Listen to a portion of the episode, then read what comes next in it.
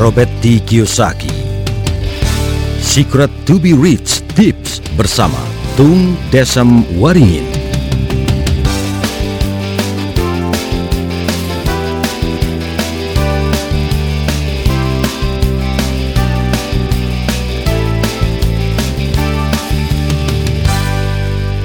Tips ke-17 Membangun saluran pipa untuk mengalirkan uang Robert Kiyosaki selalu bertanya Apakah aku membangun saluran pipa atau terus mengangkutin ember?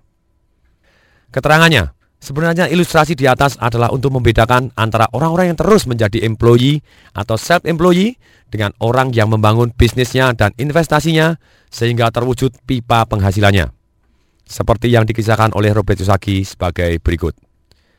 Zaman dulu, ada sebuah desa kecil yang sangat indah. Tempat itu sangat menyenangkan, namun tempat ini memiliki sebuah masalah. Desa ini tidak mempunyai air bila tidak turun hujan. Maka para tetua desa memutuskan untuk menawarkan kontrak kepada siapa saja yang bisa menyediakan air bagi penduduk desa itu. Akhirnya ada dua orang yang mengajukan diri – dan para tetua desa berharap dengan adanya persaingan di antara mereka pada akhirnya dapat menekan harga. Orang yang pertama yang menjalankan kontrak itu adalah namanya Ed.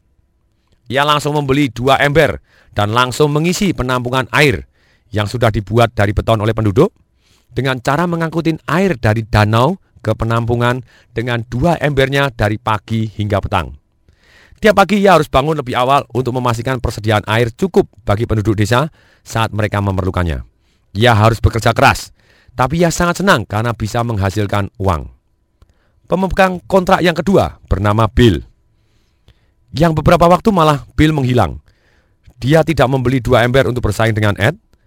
Bill malah membuat rencana usaha, mendirikan perusahaan, mencari penanam modal, mengangkat asisten untuk melakukan pekerjaannya, dan kembali setelah enam bulan dengan membawa kru bangunan yang siap membangun jaringan pipa baja anti karat bervolume besar yang menyambung desa dengan danau.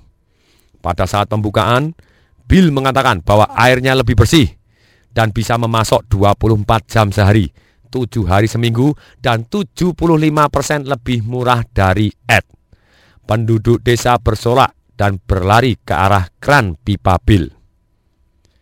Sedangkan Ed, supaya bisa bersaing, dia menurunkan harga, memperkerjakan kedua putranya untuk membantu kerja. Mereka bergiliran kerja malam dan pada akhir pekan. Ketika anaknya sekolah di perguruan tinggi, ia berkata kepada mereka, "Cepatlah kembali, karena suatu saat bisnis ini akan menjadi milik kalian." Entah kenapa, setelah lulus, anak-anaknya malah tidak pernah kembali lagi.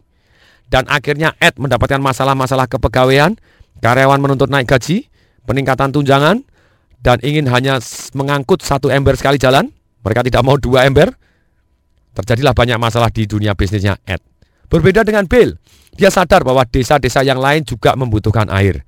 Makanya ia menulis ulang rancangan bisnisnya dan pergi untuk menjual sistem penyaluran air bersihnya ke desa-desa di seluruh dunia. Ia hanya mendapat keuntungan satu penny untuk setiap ember tapi ia mengirimkan miliaran ember air setiap harinya dan semua uang itu mengalir ke dalam rekening banknya. Bill telah membangun saluran pipa untuk mengalirkan uang bagi dirinya sendiri. Belajar dari Robert Kiyosaki adalah untuk mereka yang sudah lelah untuk mengangkutin ember dan siap membangun pipa agar uang bisa mengalir ke dalam kantong mereka, bukannya keluar dari kantong mereka.